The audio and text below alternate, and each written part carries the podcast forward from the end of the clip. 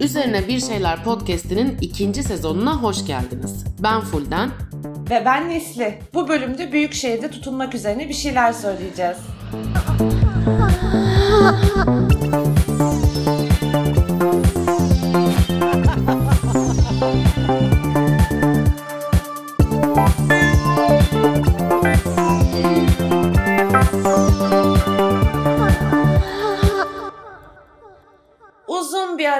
sonra tekrar herkese merhaba. Yeniden mikrofonun başında olmak çok güzel. Cidden e, özlemişim.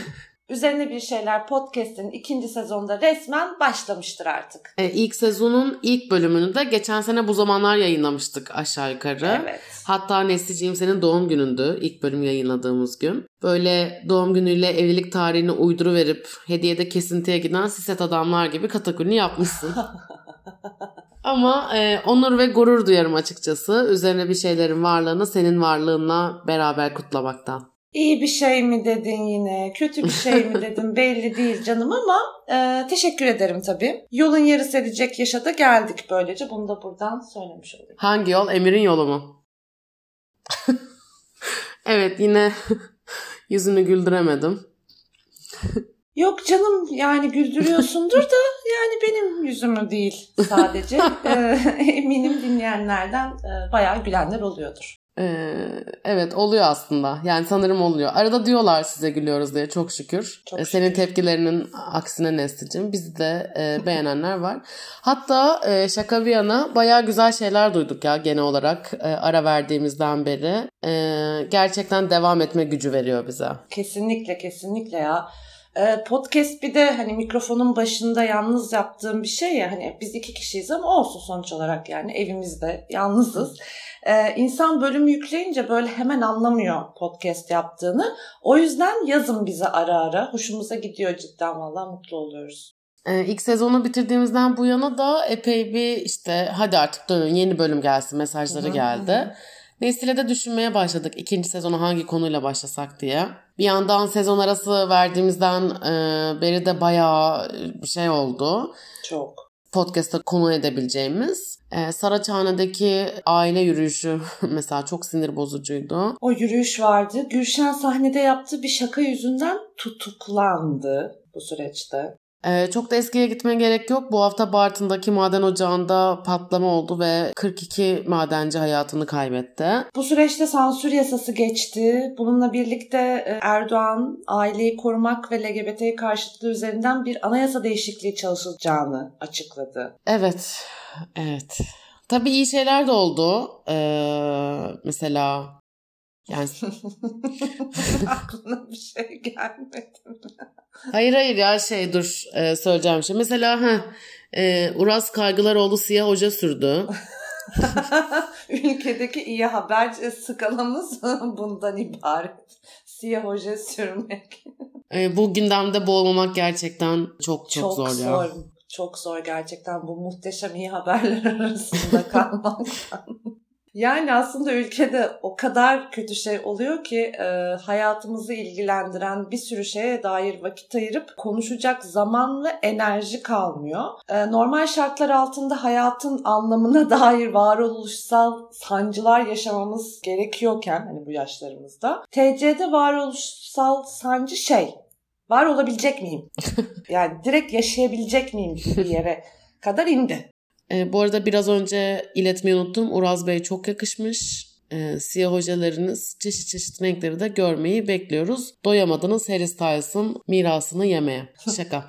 E, işte ya böyle bir gündemin içinde yaşarken de e, bir yandan büyük şehirde yaşamanın kendisi boğucu bir şey ya pek çoğumuz için. Bunu konuşamıyor insan. Bu yaz tatili için de işte hem bir, birkaç hafta tatil yaptım hem uzaktan çalıştım derken İstanbul'dan ayrı kaldım bir süre. Bir buçuk ay kadar falan. Ve dönünce böyle bir sürü becerimi unutmuş gibiydim. Nasıl merhaba diyorduk insanlara boşta kalınca e, hangi konuyu açıyorduk? İşte Kadıköy'den 4 Levent'e bir saatte mi gidiliyordu yoksa bir saat 10 dakikada mı? Böyle geriye düşmüş gibi hissettim kendimi. Sadece böyle bir ay falan bile uzak kaldığımda. Ve resmen İstanbul'daki hayatta kalma kitim eksilmiş.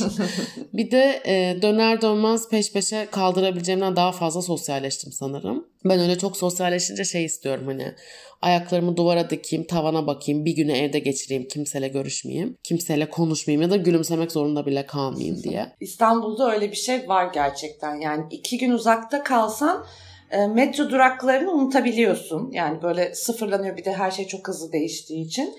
Ve şehir o kadar büyük ki bir tane metro durağını unutup yanlış yerde insen Allah geçmiş olsun.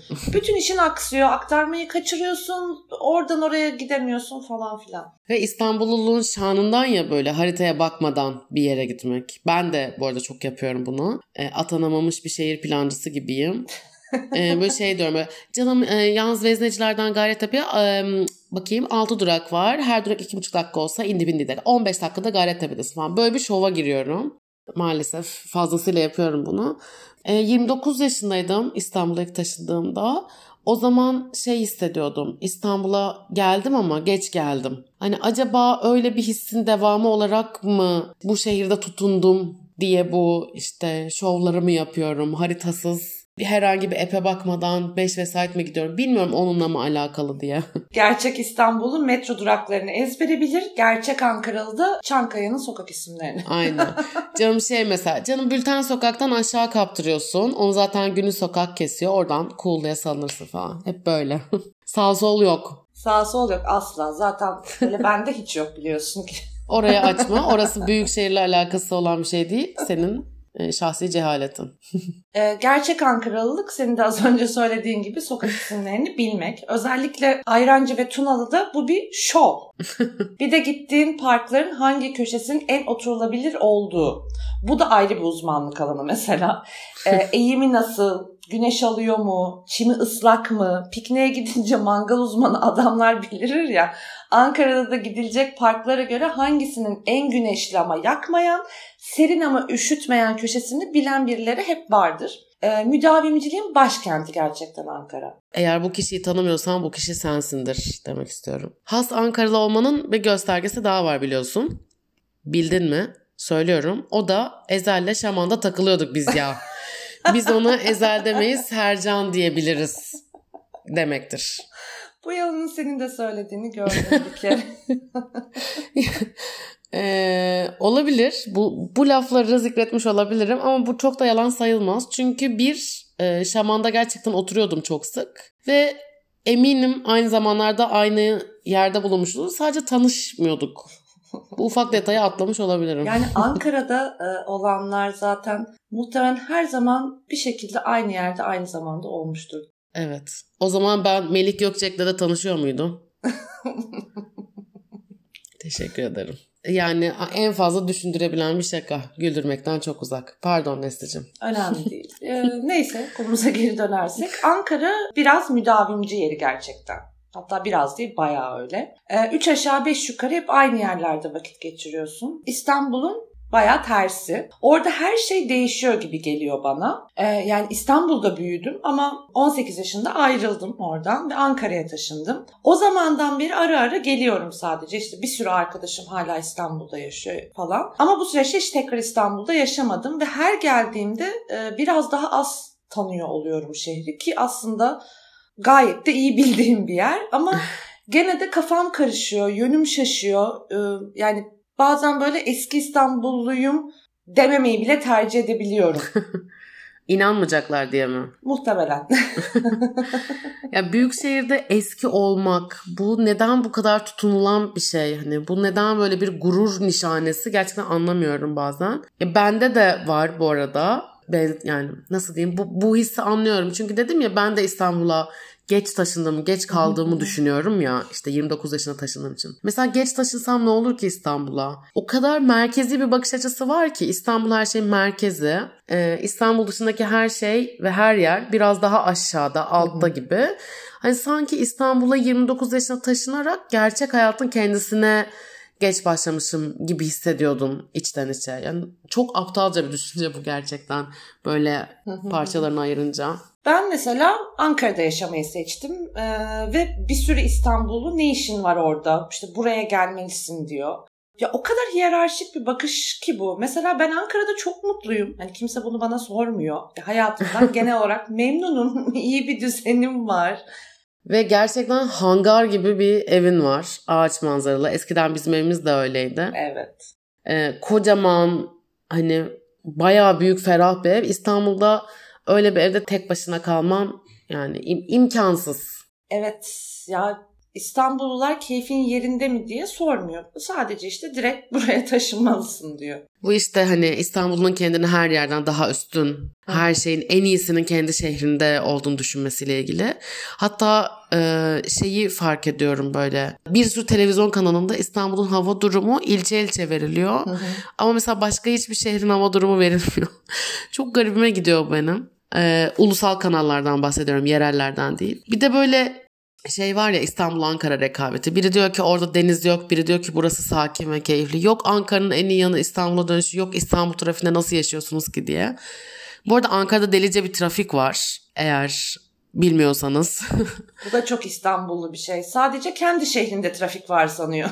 Değil mi? Sırf bu saçma rekabet yüzünden Ankara'nın dümdüz asfaltına 5 kat sepya basıp güzelleyen fotoğraflar paylaşılıyor yıllardır. Arkadaşlar abartmayın. Ankara'yı ben de çok seviyorum ve çok güzel bir şehir bence de ama asfalt asfalttır yani hani ona filtreyi basıp New York filtresini basıp böyle bir şeylere gerek yok. Seven zaten seviyor. Neyse şunu diyecektim esas. Bir şeyi kaçırma korkusu çok fa- yani e, ben hep bir şeyleri kaçırmaktan korkmuşumdur hayatımda ama bunu ilk defa İstanbul'da bu kadar yoğun yaşıyorum. Mesela evde otururken kendimi bayağı hani çok sık kötü hissederken buluyorum. Ya da mesela babam geliyor ziyarete. Şey diyorum yani çok daha nadir görebiliyorum ve mutlu oluyorum beni görmeye gelmesine. Diyorum ki içine tüh ya parti vardı o tarihte. Ama babam öyle sudoku çözüyor kenarda. Azıcık vicdan yaptığım bir his oluyor. Zaten bir yani bir yanıyla da şöyle ben zaten partilerde sosyalleşmekten de bıktım. Ee, içki içmek zorunda kalmaktan da bıktım. Sosyal anksiyete yaşıyorum e, sanırım. Yani bilmiyorum doğru mu bu teşhisim. Bu öz teşhisi. Ama özellikle son dönemlerde daha fazla şey oluyor böyle insanlara merhaba dedikten sonra gerisine ne diyeceğimi bilemediğim için selam vermekten kaçıyorum ya da işte selam veriyorum birine ve ter basıyor ama işte çaktırmamaya çalışıyorum. Sonra birinden duyuyorum ki Fulden de bana ters ters baktı. Halbuki benim orada donumun kuru kalmış son yerleri de terliyor. Anlatamıyorum, ifade edemiyorum kendimi ki akıl sağlığı çok daha fazla konuşulan bir şey artık. Bu her şeyi kaçırma hissiyle birlikte çok sık da olmamış ve beceriksiz hissediyorum. Ya büyük şehirlerde o kadar fazla kodla yaşıyorsun ki rekabet arttıkça bu kodlar da bir taraftan artıyor. Ee, bunlara uyum sağlayamadığın zaman yetersiz hissediyor insan kendini. Belli bir yerde oturman lazım. Şehrin biraz dışında kalırsan bütün sosyalliğini hatta arkadaşlarını kaybedebilirsin. Aç gezsen de e, merkezde ya da merkeze yakın bir yerde oturacaksın. Kiranı ona göre kazanacaksın. Benim için de geçerli bu. Yani Ankara'da artık bayağı pahalılaştı. Ankara'nın merkez bir ilçesinde oturuyorum ve yani şu an benim için önemli olan şeylerden biri bu oturduğum evi kaybetmemek. Hı hı. Ve bunun için her şeyi yapabilirim sanırım.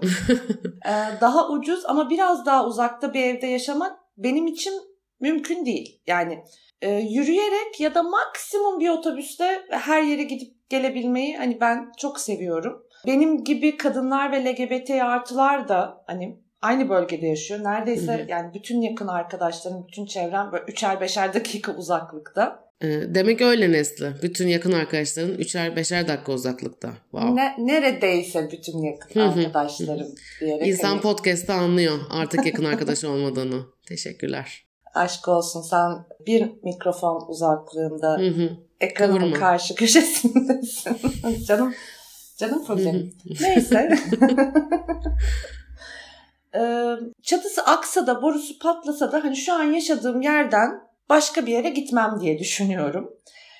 Bir yandan da güvenli alanlarımız tabii şehir merkezleri. Tabii görece güvenli alanlarımız. Daha geçen gün yerleriminde olan olayları da Evet. e, biliyoruz bir taraftan.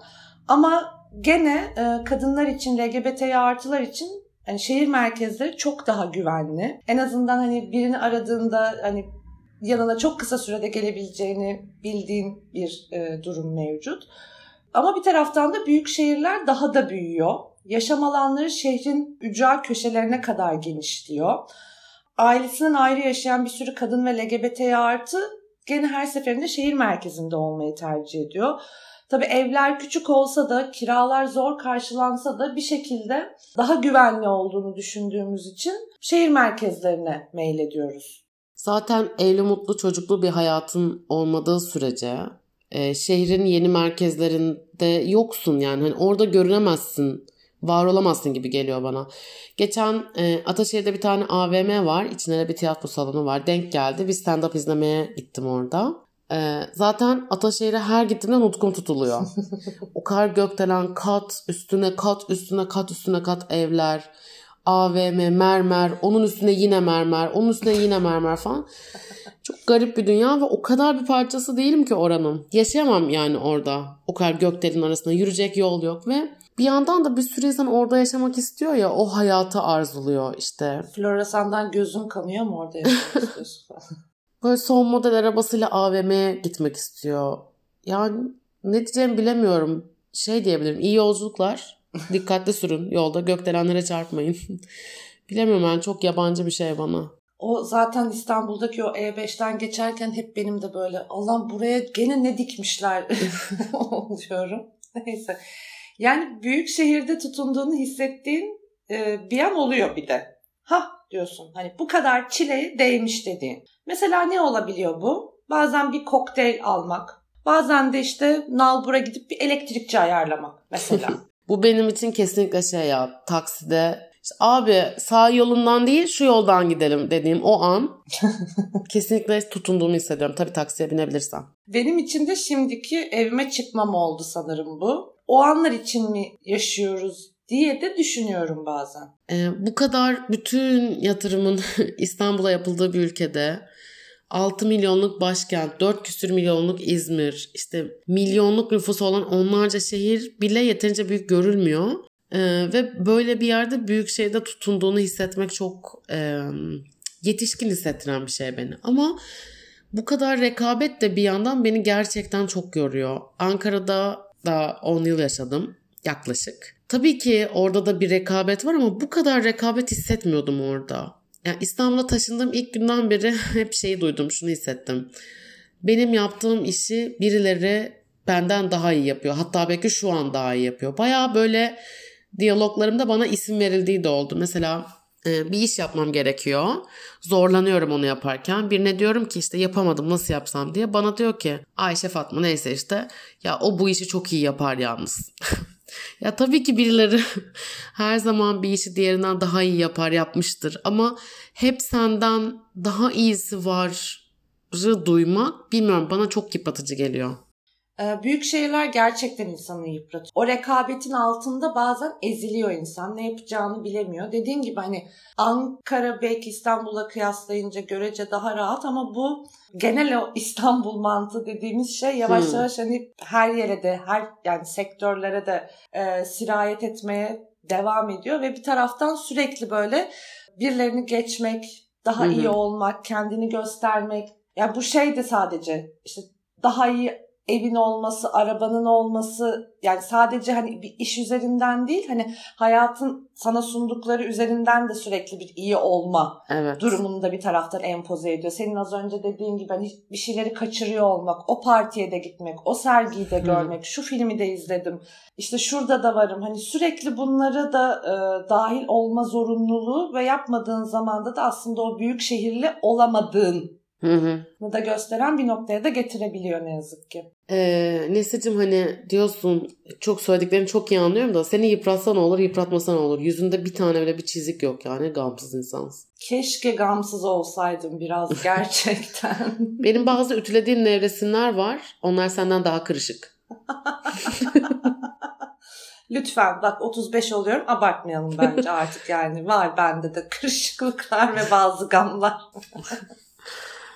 Ee, o zaman büyük şehirde tutunan ya da tutunamayan herkese sevgiler, saygılar. Fonda Işın Karaca'nın hayatında yaptığı tek doğru şey olan Tutunamadım şarkısıyla ve tüm yetersizliğimizle bu bölüm bizden bu kadar.